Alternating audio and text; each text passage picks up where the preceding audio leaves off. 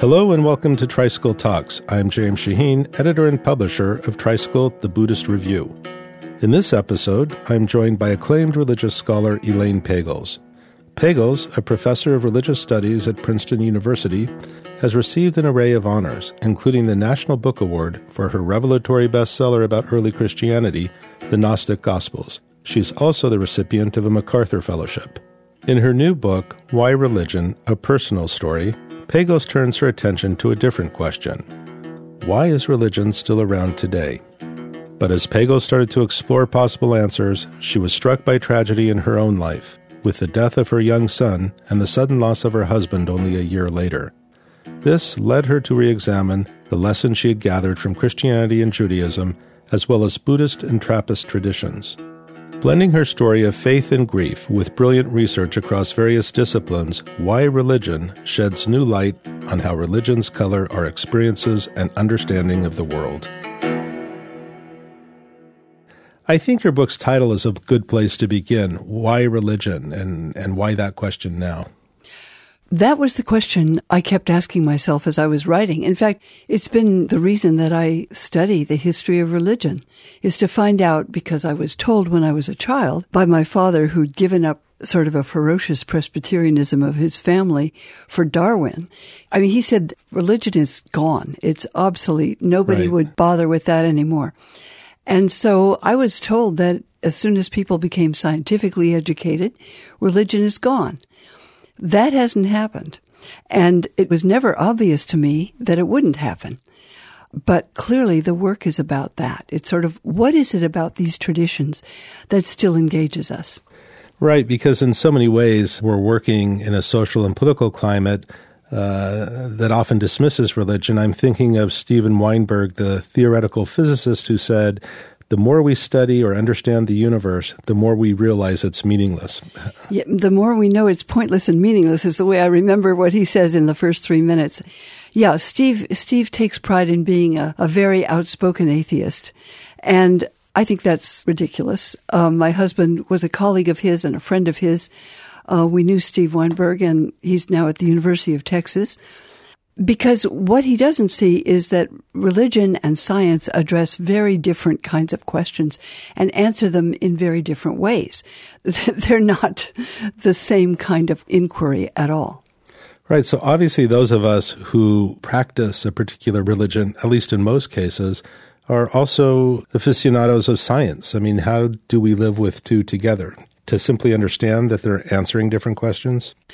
Well, I think so. And as you say, I like your word practicing because that's what it is. So many people think of religion as a bunch of impossible things that you believe. I don't think of it that way anymore. I think of it as traditions, just whole huge collections of traditions assembled for hundreds and thousands of years, which people practice in ritual, in music, in worship, prayer, and so forth. And that's really a far more accurate way to look at it. So, this is a deeply personal book. You talk about the loss of your very young son, and then only a year later, your husband as well. And you talk about how you moved through debilitating grief. And what I found especially moving is that you took some solace in the gospel of truth which reframes suffering. And in, in the gospel of truth, suffering is not punishment or somehow good for you. As you say, it's an essential element of human existence. And I'm quoting you here. It, it's an element of human existence and one that has potential to break us out of who we are. How did that work in your own experience? Yes, that's not the only question this book addressed, but it certainly was a central one. One anthropologist said suffering feels like punishment, and I think that's true cross culturally. You see it in ancient Greece. Uh, you see it in Hopi culture. You see it in various kinds of religious traditions all over the world. So that's not particular to Christianity or Judaism. But the story of creation, Adam and Eve, and the story of the death of Jesus, I recently thought, are both stories of crime and punishment. The Genesis story says we wouldn't die, we wouldn't suffer, we wouldn't have oppression, we wouldn't have pain if we hadn't done something awful. We, sort of personified by Adam, you know, as a primordial ancestor. And the story of the, of the death of Jesus is that he dies because we are such irredeemably horrible sinners that unless an innocent man is tortured and killed, God couldn't forgive us. Those are two powerful stories with the implication that suffering is punishment. So if something dreadful happens to you or me, many of us say, how could that happen to him? Or why me? Why that person? She's such a good person. As if somehow what happened corresponded to what we deserve. Because that's what it feels like. And we try to find moral meaning in it naturally. But I couldn't. right. Uh, when overwhelming things happened, it would have been crushing to think anyone deserves to have their child die. It's, it would be impossible. You know, I think of what you went through, and I it occurred to me that tragedy often diminishes our sense of agency or our sense of mastery over our world.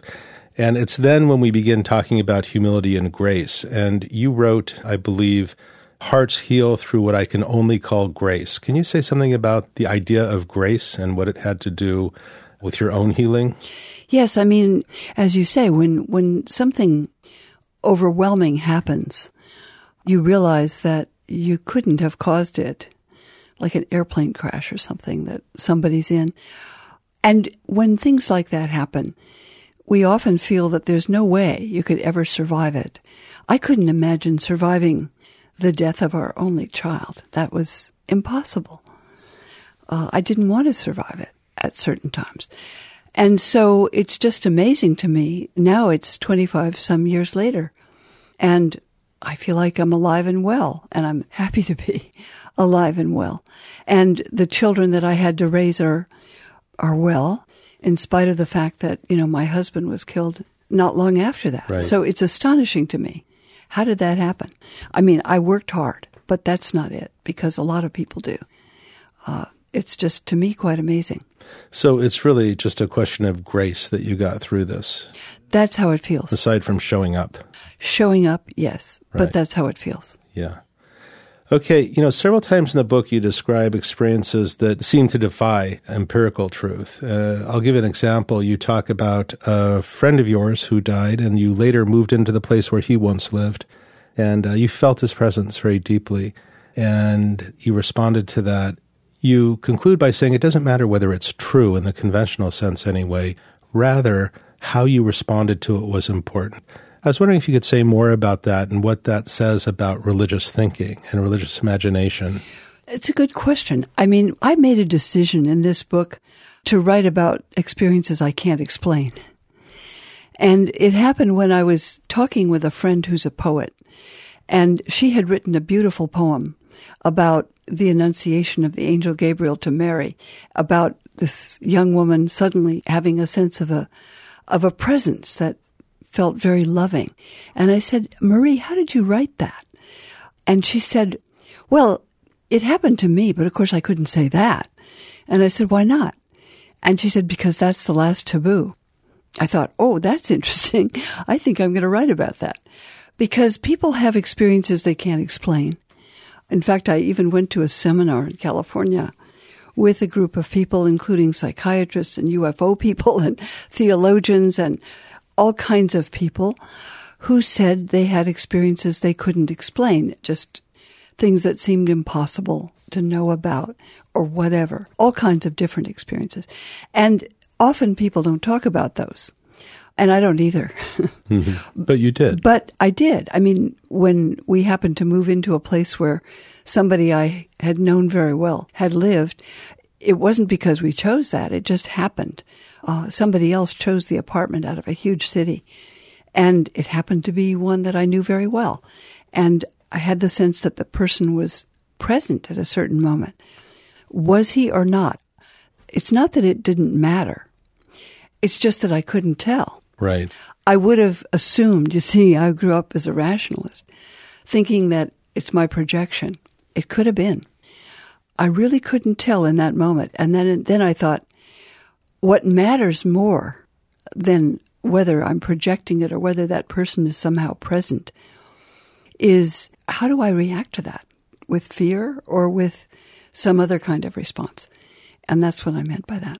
Right. It was quite a coincidence that you ended up in the very place where he lived and it was chosen by someone else. So those serendipitous experiences often wake us up to the possibility of another another way of being really or another dimension of reality i don't know but i'm not claiming you know that that's what it is because i don't know and i don't have any way to find out so mm-hmm. i just thought well i'll just say this is what happened and that's all i can say you write that religion is not a single path, it is not a set of beliefs, rather, an engagement of mind and heart. Can you say something about that? Yes. I mean, usually when people ask about, are you religious? They say, do you believe in God?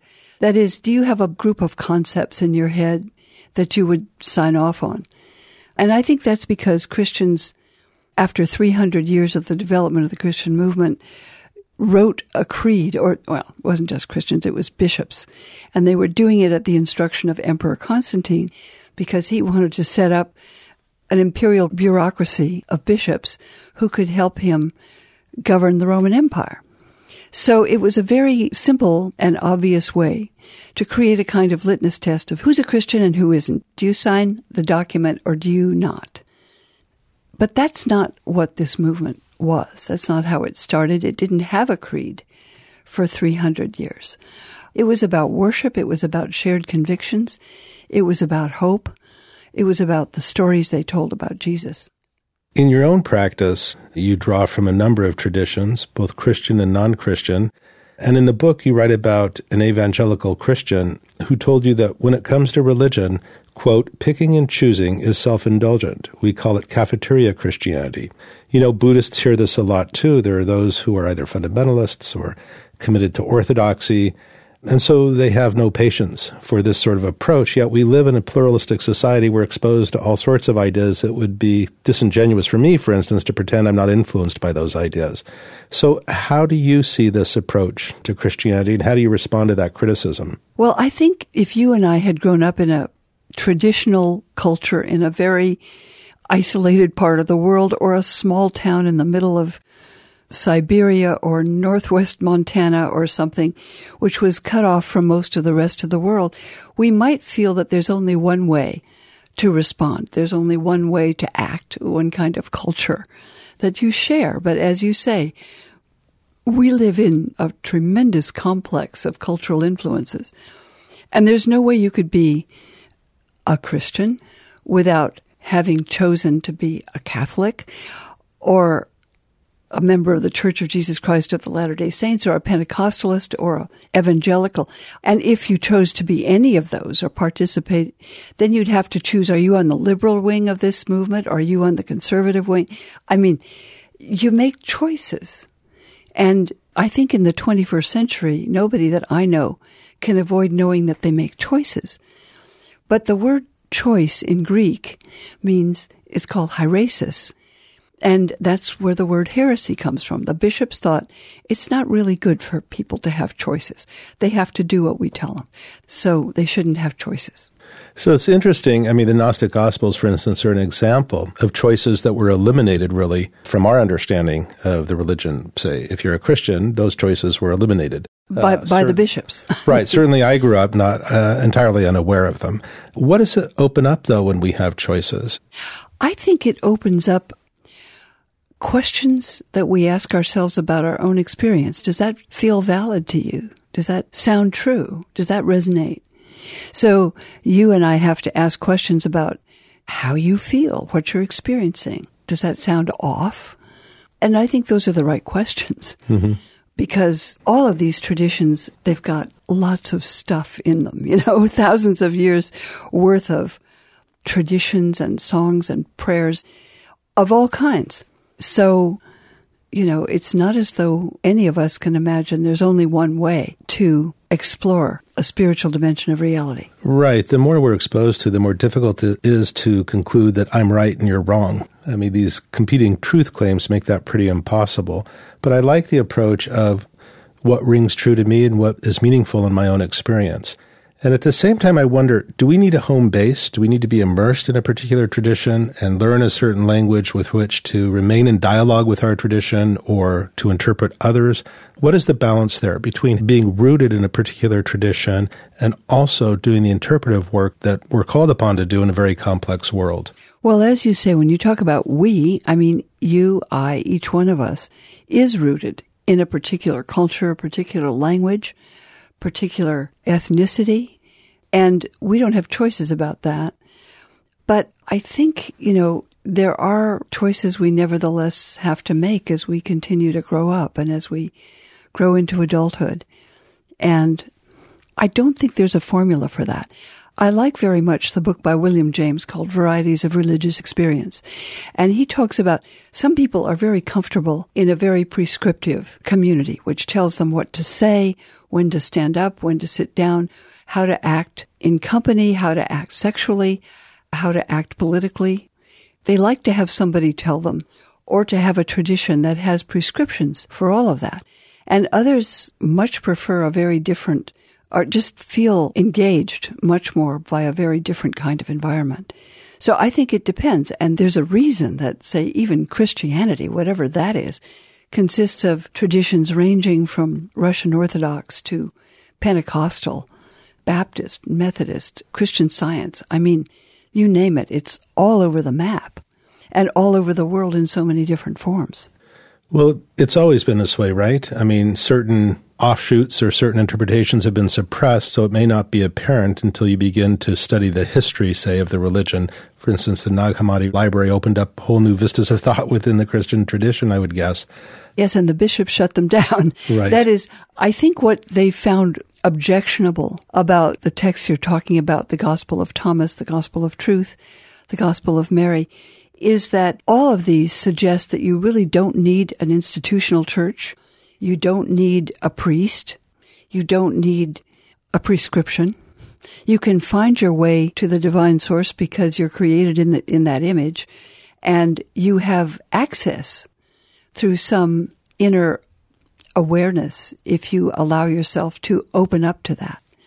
So it's a way that does not appeal to people who are trying to strengthen the importance, the validity, and the monopoly on divinity that some of these institutions claim. You talk about something I found very interesting because in Buddhism, this notion of upaya or skillful means is prevalent and there are different teachings for different temperaments. There are different spiritual food for different people. This is something you talk about in Christianity, and I thought it's not something we normally, or certainly I, growing up, did not normally associate with Christianity. There was one teaching. But say a little bit about that because I found it very interesting that you mentioned that. There are different teachings for different temperaments and different levels of understanding. Yes, yes. I mean, I, and I find myself drawn to different ones. For example, even to uh, the Cistercian monks that became friends of mine in Colorado. These are Roman Catholics. The monks that I knew best, Father Thomas Keating had spent 60 years in a monastery after he came out of Yale, actually closer to 70. He died when he was 94, wow. about a month ago. Mm-hmm. And he was completely Protestant. His family was a financial family and lived on Park Avenue. And he chose a way of life that was completely alien to his family and all of its traditions and everything it valued. They thought he was totally crazy. But it obviously was something that matched his temperament, his perceptions, and his capabilities because he could go very deep in that tradition. Right. I mean, you did something similar. You took up an interest in religion in a family that was quite secular. Your father was a professor at Stanford, I think. Yes, he, he became a biologist after he discovered Darwin. Actually, an ecologist, but people didn't know what that was when I was growing up, so we couldn't say that. And my mother took us sometimes to a Methodist church, which was a kind of a nice place, but it wasn't very interesting. It was kind of flat affect, not much going on sort of the idea was be nice. That's what it means to be a Christian. Okay, nothing objectionable. And uh, I found it pretty boring. But other aspects of that tradition spoke to me much more deeply. Certain kinds of music, certain kinds of poetry, dance. Even your grandparents wondered about your interest in studying religion in grad school. Is that right? Well, it wasn't even a subject. You right. know, they were Dutch immigrants. They were Protestants to the core. And they couldn't imagine why anybody would do that. There were anyway no jobs. right. You know, teaching things like that, except in religious schools. And I'm not a theologian. I, I don't do that. Right. You know, one of the ideas that I found so interesting and, and in some ways transformative in the book was that you talk about a discovery that in religious debate, we're not just talking about ideas. It's not theoretical. Rather, we're talking about ideas that have practical implications for how we live, what we choose, the societies we build, to quote you. Can you give me an example of an idea that we can easily mistake for something purely theoretical, but in fact has very concrete ramifications in our lives? Yes. I mean, I realized that when I was working on these secret texts because when I was in graduate school, I was taught that heretics are people who have the wrong ideas. For example, they think that there's a, a God who's not anthropomorphic, a sort of a divine reality which is beyond the kind of character of God that you find in the Hebrew Bible. That God is totally masculine and he's not really opposed by an evil force. I mean, there's all kinds of beliefs and they say, well, heretics see it very differently. And, you know, later when I was first invited to a conference discussing women and roles of women, they said, well, tell us what you learned about that in graduate school about women in the early Christian movement. I said, well, I learned exactly nothing. I mean, we never talked about that. Women didn't write things, right? So zero. and then I suddenly thought, wait a minute. The secret texts not only talk about God as Father, they talk about God as Divine Mother because the Hebrew word for spirit, Holy Spirit, is a feminine word in Hebrew because Hebrew, like Spanish, French, German, almost any language you can think of, has masculine, feminine gender. So they would think of God as divine father, divine mother, as Holy Spirit and the source of all things. And then I realized that the way they perceived men and women had a lot to do with the way they imagined God. Was God just a male God? In the ancient Near East, the God of Israel was the only one who didn't have a partner. You know, the Greek gods had goddesses, right? Right. The Roman gods had goddesses who were wives and lovers and all of this. And Babylonian gods, uh, Mesopotamian gods, African gods, you name it, they all have male and female partners. But this particular culture is extremely focused on the power of men. And that it comes through the Hebrew Bible very clearly. And it comes through Jewish tradition very clearly. And it comes through Christian tradition very clearly. It's only been questioned centuries, in fact, millennia, after, say, the Hebrew Bible's written. The very practical implications of this are that women occupy a certain position in society is a mirror, really, of this understanding of the cosmos or of God. Is that right?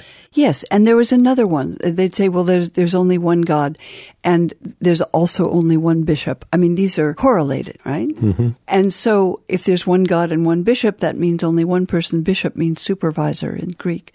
So there's only one person in charge of the church. So that had very political implications, so to speak, for the structure of Christian communities. You couldn't have, say, what Congregationalists have, which is the whole congregation well, they meant all the men, make decisions. Or what the Quakers have, which you have a society of friends and they have to agree in a meeting. That's just not there.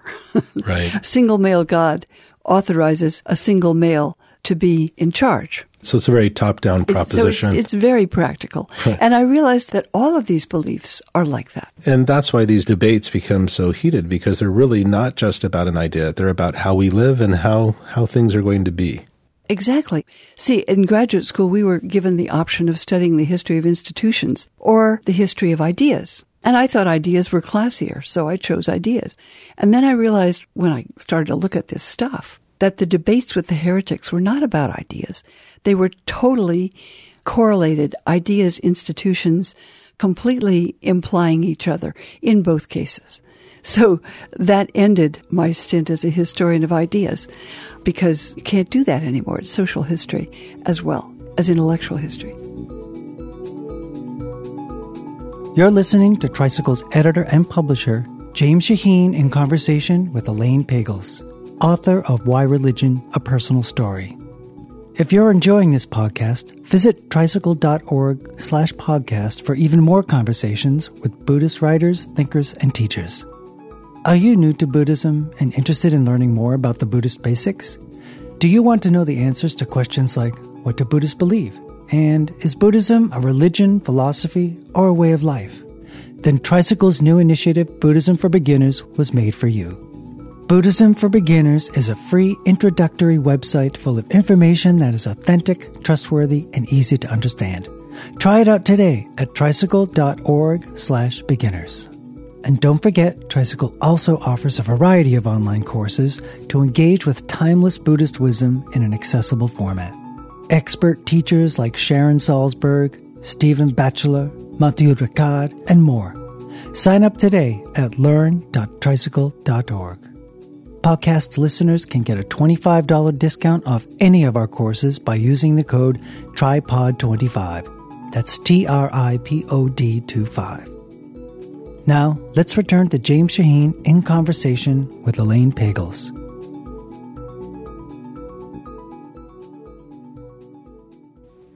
You know, it's interesting because I was, I guess I shouldn't have been, but I was a little bit taken aback that you applied to graduate school at Harvard to study religion.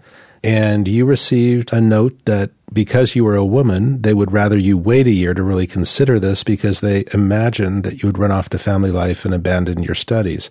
Is that right?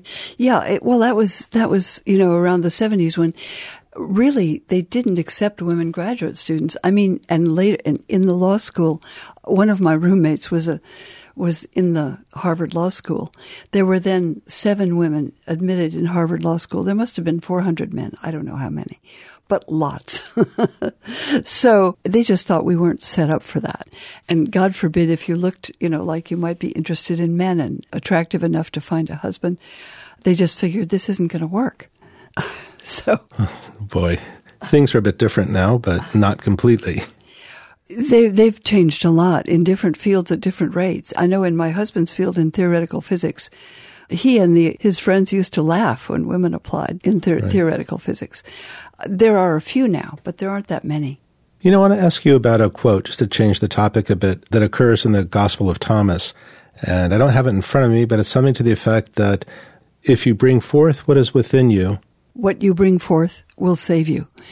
If you do not bring forth what is within you, what you do not bring forth will destroy you.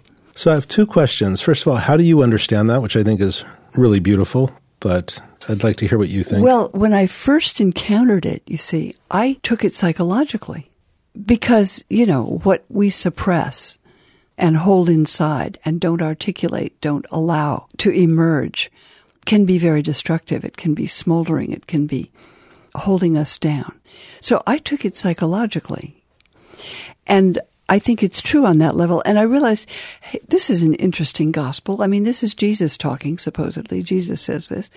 You don't have to believe it. It just happens to be true, you know? Right. I mean, it's not about believing these sayings. It's the fact that they're wisdom sayings and they resonate and they mean something and they speak not to your concepts, but to your experience.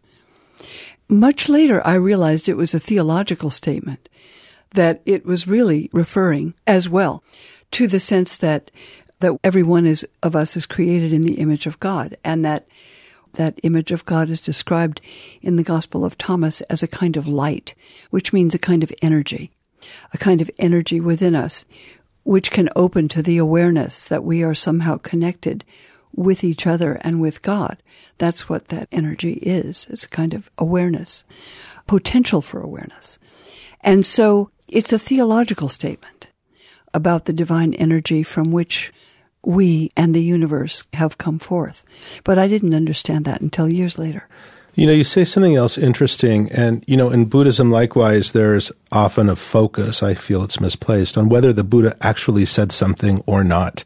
And of course, like the Heart Sutra comes long after the Buddha lived, and people think, therefore, it is somehow less valid, less Buddhist, because the Buddha himself did not say it. Uh, but there's still a lot of discussion. This is what the Buddha really said or what the Buddha really meant. And here you say, well, we say that in the Gospel of Thomas, this is what Jesus says, but you say it really doesn't matter whether Jesus said it or not. What is this kind of attachment to this notion that this is what the founder said, as opposed to this being a human endeavor that evolves over time? Well, I think there's a lot of resistance. I mean, people say to me, uh, You're a theologian, right? And I say, No. no, theologians talk about God.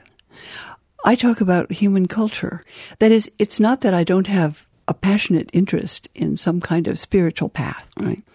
But I'm looking at these religious traditions as emerging from human creativity, imagination, insight, wherever we come up with them. One of my closest friends, who died in April actually, was a theologian at Union Theological Seminary, James Cone, and he, he would quote Wallace Stevens' poem when he says, God and the imagination are one. He said, Where would it come from? We make this stuff up. And we don't just invent it out of nothing. We create it out of our experience and our conviction and our passion for truth. So it's not arbitrary or frivolous, but it doesn't descend, you know, you know, in English from heaven. Um, no. At least that's not how I see it. so you're both a scholar and a practitioner. There are plenty of people who have taught religion, the history of religion, and so forth, and th- they have no engagement with it on a day to day basis. How do you bring these two together, like your life as a practitioner and your life's work as a scholar? Well, you know, I really believe that anyone who does work that they do passionately, whether you're studying Shakespeare or whether you're writing music or making a film or whatever, whether you're helping people. I mean, like a physician or a nurse or somebody who does that kind of work. That comes out of some intense concern you have if it's work that you find fulfilling. And so when I look at what people write, what I write, what anybody does, I know it comes out of something in their life. And as you said before, scholars often hide that and sort of pretend it's some kind of objective. Oh, I'm just interested in the American Revolution or I'm just interested in human psychology. I don't have any personal stake in it, of course. What? Right. You don't have a personal stake in human psychology or the American Revolution or poetry? Of course, you would have to. And yet it's kind of taboo to talk about the personal sources of your work because it seems to jeopardize it. It's not then objective. Well, I don't think history is entirely objective by any means. What we choose to work on is a choice, and the questions that engage us come out of whatever we're dealing with. Because I'm not an antiquarian. I'm not interested. How did people live 2,000 years ago? That's not an abstract question. It's how do we get these traditions? And why is it so weird? Or why does it sound so right? how does it work? Who came up with this? Right. You know, something that's been on my mind in, in your field, you're a very well known scholar. In fact, you've written books that have been bestsellers, so you're you're well known. Was it pretty scary for a scholar like you to write such a personal book? It was very difficult. And I was only taken aback when a friend of mine, who's the president of a college, said to me, Oh, well, if you write a first person's account like that, nobody will ever take you seriously as a scholar. And I thought, well, I've written nine books, you know, and I write history, and I love to do that. Um, but this book emerged because I was really intensely asking myself, all right, so what does it add up to? I mean, what is it about religion that is so intensely interesting to me? Why do I get fascinated by it? Why do I continue to explore it? So it was a question I asked myself. And it felt necessary also at this point to go back to things that I hadn't been able to deal with in the past. Those emotional traumas that were so overwhelming that I had to shut them off in order to function, in order to raise two children that my late husband and I had adopted right before his death, his sudden death in an accident. So I just had to put one foot in front of the other and keep going. I couldn't sit around and grieve about it. And besides, it was overwhelming. So I put it out of my mind. And much later, now that these people whom we adopted are, you know, 28 and 30, I have enough time and capacity to allow those things to come to come up and experience them in a way that I wasn't able to then. So there was room in your life for these things to finally be yeah, dealt with. and there and there was an emotional possibility. I was just looking at the New York Times today, and it talked about people who suddenly, you know, some catastrophe strikes and their closest family is suddenly dead, and they immediately write something like Sheryl Sandberg. That to me is incomprehensible. Mm-hmm. Joan Didion did it. Incomprehensible. I don't get it at all because those things are traumatic if they're sudden, particularly. And um, they're writing, I would think, with a fraction of their capacity, their brain, fraction of their emotional range. I would have been. I couldn't have done anything like that. So it takes a lot of time. And I never thought I would write about that stuff. Why? But I think, you know, reflecting on things that happen, it's the same thing we, we study history, you know, to, to understand our present. Was there a lot of healing in the writing? I mean, it must have been very difficult at times. You describe pretty meticulously what happened and how grief stricken you were. Was writing the book in some way cathartic, or did it help you get through it, or had it more or less resolved in your mind before you wrote? No, it hadn't. Uh, this took seven years to write. I probably wrote a thousand pages and more. The book is about 160 in the manuscript. So it meant re experiencing those things, and that was extremely painful. But it's also necessary because when things like that happen, you know, if somebody has a trauma and struck in the head or something and they don't remember what happened, or somebody in wartime, they have trauma, often memory is obliterated of what happened. Automobile accident, you know, they can just, I don't know what happened. Suddenly I woke up in the hospital, you know, that kind of thing. And it may take many years for a person ever to recover the memory of those things. But actually, I've read a book on trauma by a really fine Dutch psychiatrist called The Body Keeps the Score. And he talks about mainly people who've been in war and have been fighters and seen horrible things that most of us have never seen. And he says those veterans, I mean, they will have those flashbacks because the brain is trying to allow them to come back to that experience. But it's too terrifying, you know? So they come back to it very slowly. And he, as a psychiatrist, was working with war veterans. And his book is about the many ways that the many uh, therapeutic processes, some by acting things out, some by drawing, some by talking to other veterans. There are ways that people finally begin a process of healing. So for me, it was traumatic to go back to those things. And having done it, it feels like a considerable relief, but I could never have done it before 25 years later. Wow. So for those 25 years, this is something you lived with but hadn't really quite processed. Yes. Yeah. I think you say something toward the end of the book to the effect that within the limits of our own experience, we discover mutuality with others, or you find redemptive value in our interconnectedness. And of course, it sounded very Buddhist to me. And, and to me, too. I've just been teaching a course on Jesus and yeah, Buddha. That's what I wanted to ask you about. Yeah. Uh, which has really been fun. But also, you know, I thought it's helpful to be able to speak about things you think you could never talk about, uh, like those veterans who've been in war and the kinds of grief that is often never talked about is the death of a child. Almost any other kind of loss people can talk about more easily than that. And there, I know now of many people who've had that experience and never spoken about it because it's too traumatic. It scares people. It puts people off. It's unthinkable until yeah. it happens. And it frightens anyone, especially parents, because we all know that it's a possibility and it's also the worst fear. So in the past, if, if you said to me, well, you know, we had a three year old child and, and he died when he was three and a half, I would have said, oh, I'm so sorry, and backed off. Right. Like, oh, I'm not going down that path. But now if you said that to me, I'd say, really, what happened? And if you had said that to me, it would be because you wanted to communicate something. And I would be able to listen because I've been there. And you would understand that. So this has opened up the possibility for a lot of people to speak about something which has been literally unspeakable. You know, this must have been a real milestone for you in your life. I mean, finishing that book, seeing it out there. I wonder what's next. Do you have an idea? Well, first of all, that was pretty scary. And I was afraid of a couple of things. One of them is, you know, people would think I was picturing myself as some kind of tragic heroine. And I thought, no, if that were the story, everybody has grief. No, I don't need to hear that from somebody else. You don't need to hear that from me.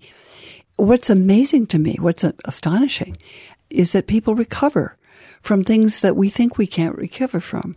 And people do, you know, and I like those stories about recovery. And I think they're encouraging. And so, I think it's helpful, and I'm glad of that. Uh, and the response has been marvelous, actually, to this book. Yeah, it has been. I mean, we certainly love it at Tricycle. It's a wonderful. I'm glad, book. you know, because yeah. and I do love a lot about the Buddhist perspectives because they, Buddhist literature, I mean, as you said, did the Buddhists say it or not? The teachings of the Buddha, you know, I have this huge book of them. They, um, they're written three or four hundred years after his death. Right and supposedly memorized by the first Sangha, all of that. Just like the sayings of Jesus are supposedly memorized, you know, by his followers, but then they're told different ways. So obviously these sayings only speak to you or me thousands of years later if they somehow resonate with our experience and then we reinterpret them. And every generation does that. Every generation has to reinterpret them or they'd just be obsolete. Well, sometimes they can feel that way uh, in all of the traditions when people are very literal about the text.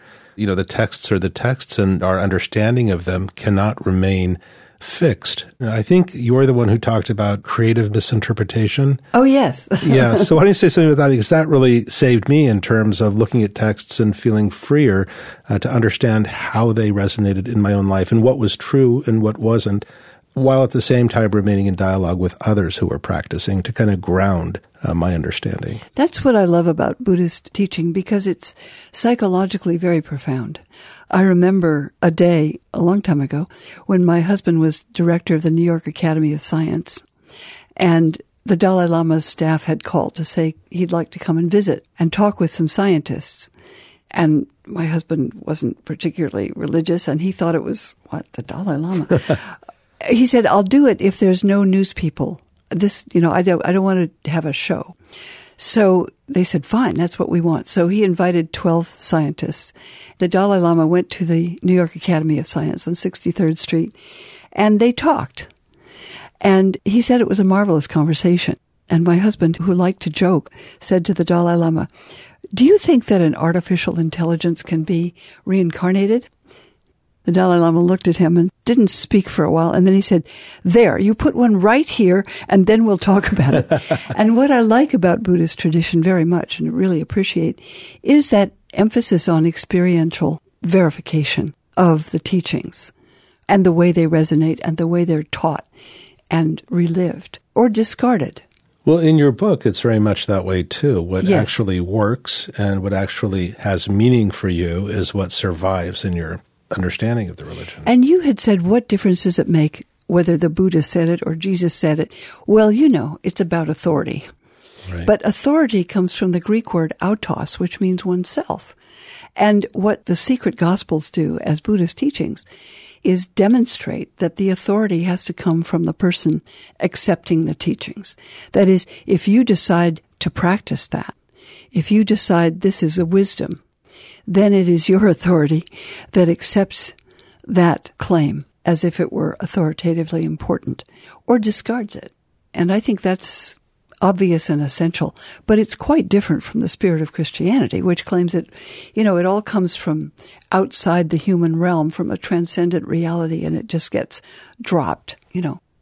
Right, but clearly there were Christian thinkers from very early on who worked against that understanding. I mean, hence the Gnostic Gospels yes, and other writings. And I now really happen to believe, this is just my conviction, the Gospel of Thomas claims to be the secret teaching of Jesus, and the Gospel of Mark, which is the earliest one written, written about 40 years after the death of Jesus, uh, says that he did teach secret teaching. But he didn't teach it in public, only in private. And none of the New Testament Gospels tell you what the secret teaching was. The Gospel of Thomas claims to be that secret teaching, and I think it well could be. Mm-hmm. Because actually, I just spoke about it at Yeshiva University to a group of Orthodox Jewish scholars and said, you know, this text comes from the second century. It's supposed to be the teaching of Jesus of Nazareth, secret teaching, but it sounds very much like the central theme of Kabbalistic Judaism, which isn't written down till the 12th to 15th century from Spanish Jewish communities in Spain.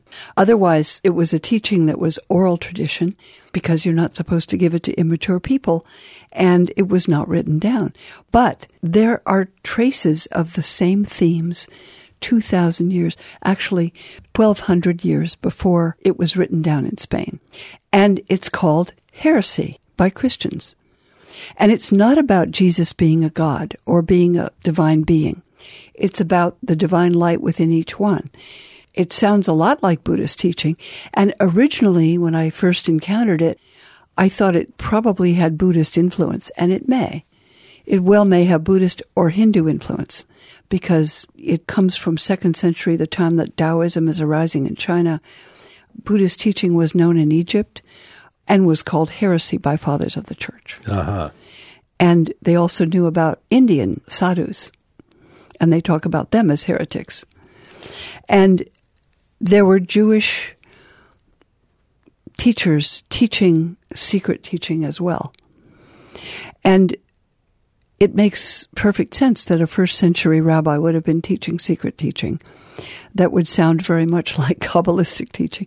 And I said, hey, this, I'm not saying this is the teaching of Jesus of Nazareth because there's no way to prove it, but it was the teaching of some Jewish teacher in the second century, at least by the second century. It could come from the first century. I don't know. So I, I think those are possible influences. So the last question is how have other traditions really influenced or shaped your practice of Christianity? For instance, you teach a class on Jesus and the Buddha. To what extent have other traditions really infiltrated your thinking? Oh, well, very much so. I mean, I don't know enough about Buddhism. I would never have taught that class by myself because I can't. The reason we don't do comparative religion is that you know, you really need, I think, to know the languages. And when I was a graduate student at Harvard, there was a really fine scholar of Buddhism.